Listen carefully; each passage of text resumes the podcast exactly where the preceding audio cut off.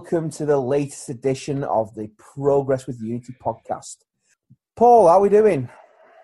All right, not so bad, because Yep. considering the results last night. Well, we'll come into that very shortly. Adam, how are you feeling? Not too bad, thanks. Yeah, I've been struggling with bridges and parking meters and distinguishing between them today, but apart from that, yeah. Got Okay. a nice collection of plates behind you as well. Yeah, yeah, And, uh, Barry, you got two nice pictures behind you and a nice clock. How are you doing?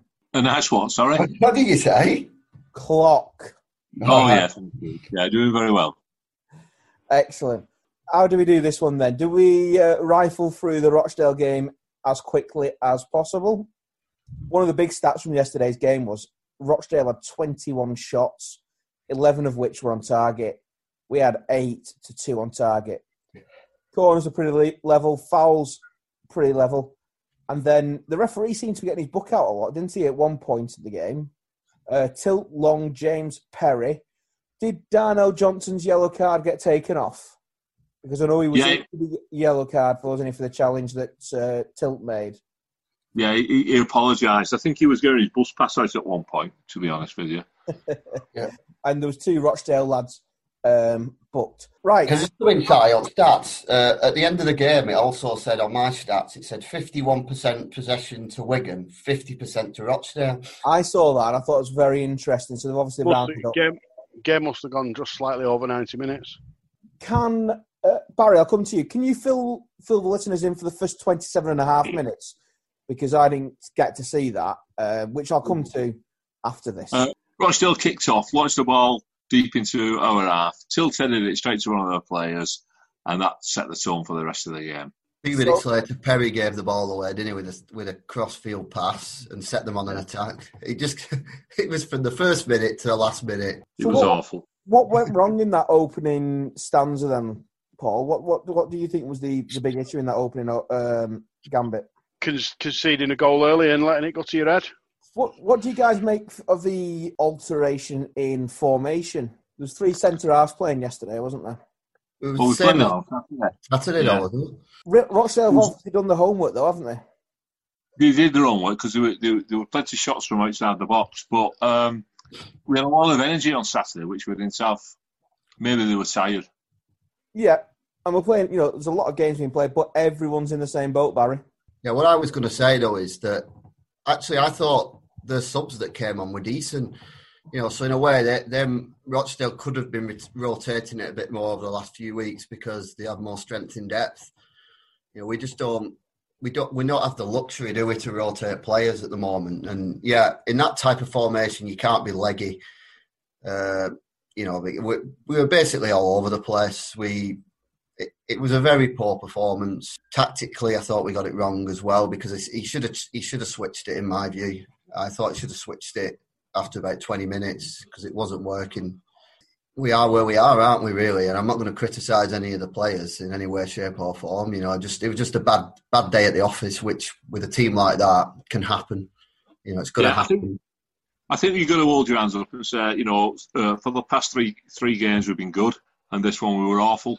Uh, I thought the passes were nervous. There was either over it or under it, um, and, and we, we seemed hesitant as well.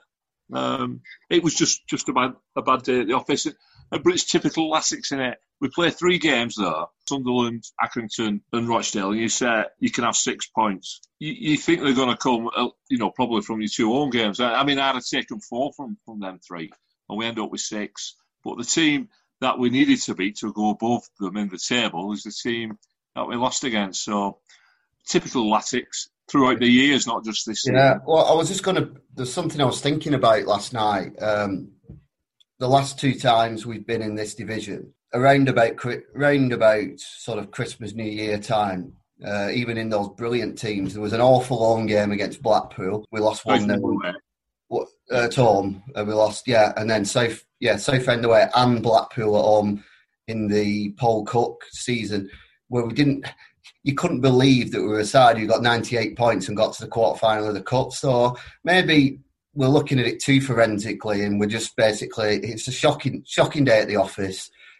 if it, if it continues for the next two or three games, that's very concerning. But I think until we see the next two or three games, I think we could just say maybe it's a, just a blip, and Yeah. and maybe they'll learn something from it as well. There's very, very few sides throughout the whole of history that don't have at least one bad game somewhere along the way. Thought when he came on, apart from his bad touch right at the end, but I thought Robinson did all, all right on the on the left. I thought Yeah. he another good youngster. Very, Man, man of the match for us. He's only on 10 minutes. Right, let's uh, let's move on to something that I, I, I alluded to. That was a an issue for me last night was Latics TV, and I must stress straight from the outset that this is nothing to do with Wigan Athletic and the the guys who um, obviously commentate and behind the scenes. This is to do with the company that is used, Stream AMG. I purchased the game yesterday uh, in the afternoon on my phone. You select Rochdale, don't you, as we're all doing now to purchase the games go through, and then you get a receipt saying Lincoln City. Something not right there. It's not only happened to me; it happened to um, a couple of other people who've mentioned it. You're then having to find yourself trying to get that rectified, where they say they'll issue a refund and then buy the game again. All well and good, but when you only realise at seven o'clock when you put the game on that it's the wrong game, that you're not allowed to watch it, you then spend 27 and a half minutes trying to get the, the problem rectified. Fortunately, um, I'd spoken to someone at the club who was able to um, put a bit of pressure on, and I got uh, the issue rectified. However, I did put out we put out on social medias yesterday. Has anyone else experienced the same issue? And there has been there has been a couple of other people um, who have experienced similar issues and haven't been refunded. Now, I spoke to the club today, and they've said that they should be refunded, and that Stream AMG will process refunds for this issue. You need to en- ensure that you email Stream AMG to the correct address, which I'll give you. So, if you do need a refund, um, the email address is Wigan TV Support at streamamg.com. So the club are aware of it, but like they've said, uh, and like we've said, it is in the hands of the provider.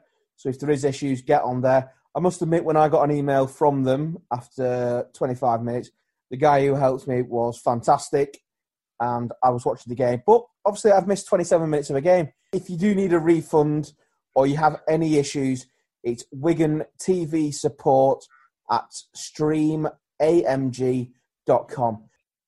Right, hang on a minute now. And I'm going to come to Barry for a takeover latest. How's happening? Not really. There's been a bit of bit of activity on Twitter that Signor Mourinho and Mr. Clulford have registered the names, and Signor Mourinho has placed himself as a significant person. I think that happened last week, anyway. It's very confusing, isn't it? Really, the situation at the moment is. I mean, everything that's coming from Moreno, and it would be, wouldn't it? But his press team are obviously very good because the stuff that they're doing at the moment all sounds very positive.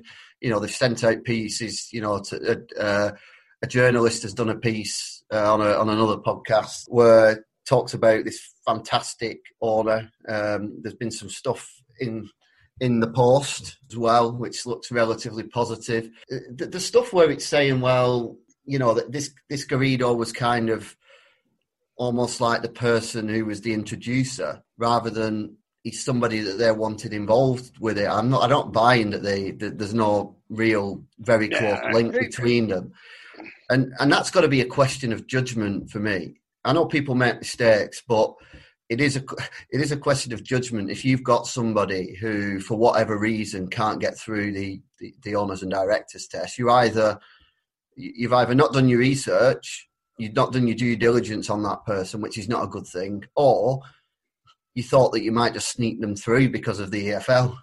You know, for me, for me, I, I've still got trepidation about it um, Absolutely. but but Absolutely. ultimately, do are we at a point now where you know if we don't get out of administration, then irrespective, we're probably resigned to nothing because these these administrators don't seem to want to let go. They'll just seem seemingly will let it float on, and the Spaniards will keep coming back. So, is it take it now earlier rather than keep it going and keep it going? I, I don't know, but I don't know the answer. But I, I, I can't see a, a positive outcome either way at the moment. Quick question for the panel. I know I, I know it's Simon who asked it, but I'll just have a go. Is it, the EFL, for the EFL's perspective, do you think when they whatever two weeks ago when they rejected it, do you think that they were really hoping at that point that exclusivity would be lifted and other people might, if you like, join the party? And the, and the, and they're now in a position where they're back to square one. I, yeah. I agree with that. Yeah, I think uh, they thought exclusive exclusivity would have ended, as as did we all. We all well, most of us assumed that that would be the case, and it would be open up to other bidders. And if you listen to to what some of the dialogue that's gone through, it's a fresh bid. So it should have done. It should have yeah. done in mind. Yeah. Well, I'd just like to state because we got a bit of stick last week that don't support any of the bids because I, I really don't know enough about them. You know, I don't know enough. I don't know where the monies are from on, on any of the bids and I think there's more people interested than than what's been declared anyway in public. So, but I have no idea who'd be the best bid for the club, and it's very it's a very frightening situation that we're in, getting new owners because we saw we saw what happened with our other owners, and you know we they came in through the back door and we got we got well and truly shafted, and it's just a worry because we've been done once this year that we that we get done again, and whoever whoever it would be, I'd, I'd feel exactly the same. Yeah. The thing is, the other thing, Barry, with that is that you're absolutely right. You don't know because sometimes it, one could, people can come in with a and everyone's positive about them, and you think this this sounds really good, and then it turns out to be awful. And then I suppose you've looked at others, and I, and I don't know enough about what's going on there. But looking from the outside in, it doesn't look like in the end the Venky's have done that bad a job at Blackburn in terms of they look like they've got a model they get bring a few young players through. They, they can make decent signings. It seems like their model was good, but the Blackburn fans weren't having them. The Venky's were they? They weren't having them at all. Now I'd be very happily happily proved wrong. You know, if they come in and and and they do kind of what they they, they say they're going to do. You know, in terms of this development and stuff externally. But then when you hear the rumblings of the cuts that they want to make, the rumours circulating around that, is it a case there's no smoke without fire? And actually, they're just going to be cutters and they don't have any money. You know, that, that, that's that's that's my biggest concern with this is uh, do they actually have any money? And I mean, I don't mean multi-billionaires. I mean, do they have enough money to keep us going longer than six months? I yeah, I that's exactly the point, isn't it? With the Venky's, you can only make an informed judgment in retrospect. And unfortunately, nobody has that until it's too late. Right then, we've got a quite a hefty injury list, haven't we, at the moment? And when I say hefty, hefty injury list, it's our senior players who seem to be the ones on the treatment table. Lee Evans has made his way back to the treatment table. Hopefully, be nice to see him involved some point this weekend, as would Super Cal Naismith. I mean, I don't know what's happened to Evans. I mean, Naismith was obvious because you saw he got injured in the game, didn't he? Yeah. Evan looked like he completed okay, really. You just don't know, do you? We've just been rather very unlucky, or is it because our sports science team's been cut? Uh, that's what I was meaning. Do you think they've been rushed back to get to get them into the starting lineups? You know, because obviously we do need them and yeah. they're, they're, great assets. So yeah, only time will tell. Hopefully, we've got them back. So Saturday, let's turn our attentions forward. Let's have a look at the game coming up. We're travelling uh, quite relatively short distance up to Fleetwood Town, Joey Barton's Fleetwood Town. Sam Stubbs, Charlie Mulgrew, and Callum Connolly playing their trade up at uh, Fleetwood as well. Before we get into a bit of a discussion about the game, Barry, who's refereeing us? James Oldham, Derbyshire, is going to be in charge of the game. He's a relatively new guy. His first season was last season. This season, he's done 13 games, issued 30 L's and two reds. Never refereed us before. He's done Fleetwood once this season away at Rochdale, again, which they lost 2 1. Good side, Rochdale. Very yeah. So we haven't got a Fleetwood fan tonight. Uh, but Adam, have you got a bit of a preview for us? It is literally 30 seconds of a job. Time it then. Yeah, ninth in the table at the moment, Fleetwood. Reasonable start, I guess, but they've got a lot of big name players, not just, they've got Ched Evans, um, Whelan in midfield as well. Um, and obviously, we've already alluded to uh, Mulgrew. So maybe a bit disappointed. They've been solid at home uh, this season, taking 17 points, so five five wins, two draws, two defeats. Top scorer is Callum Camps, eight goals. I checked if he was a striker, but no, it's eight goals from midfield. So that's something to look out for because they've also got goals from uh, Madden and uh, Evans up front as well. So yeah, there's plenty of goals in the Fleetwood side. Yeah, that Camps is uh, a former Rochdale player. Uh, he played against us. He, was, he did quite well in the cup run the last when we got to the quarters. We beat City. They had a good run that season, didn't they? He played Tottenham. Um, heard of him from somewhere, Barry. Well, yeah, that's well remembered because I think he played. He had a good game at Wembley against Tottenham.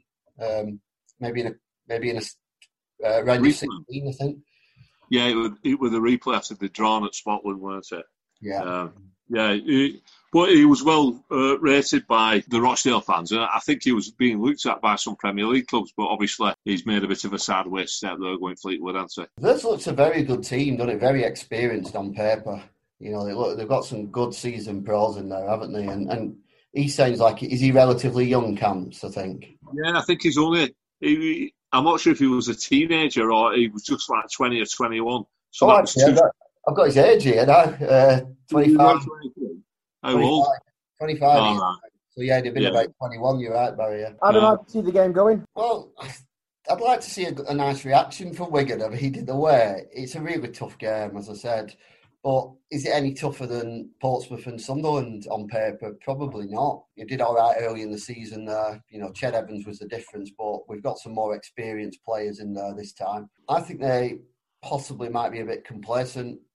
I think we could get a 2 1 win. Paul? Um, I think you're probably looking at a bit of a reaction from last night. They won't be happy with that, will they, at all? So they will, they, they will look to be more likely being in the previous games. Um, but like Adam says, Fleetwood look a decent side on paper. I will go with nil nil. Nil nil, fair enough. Uh, and Barry. I disagree slightly with uh, our two colleagues. I think we looked extremely tired last night and down on our asses a little bit.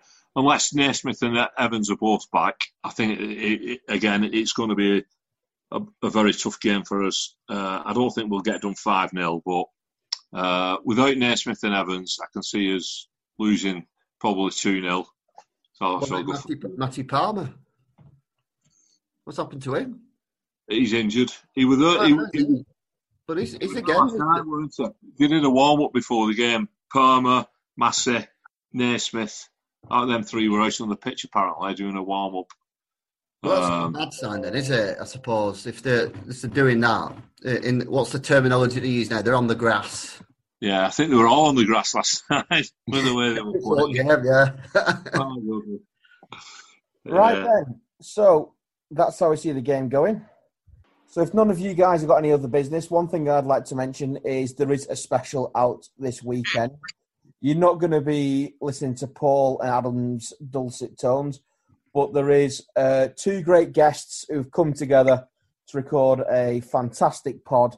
That'll be out Sunday. What time, Barry? Do you reckon? Maybe early afternoon, late morning. Yeah, and it's it's a good listen, isn't it? Good Just listen. advanced announcement that next week as well, I will be drinking whiskey on the podcast. more editing for Barry. But on that bombshell, it is a good night from me. Good night. Good night from us. Good night from us. Six.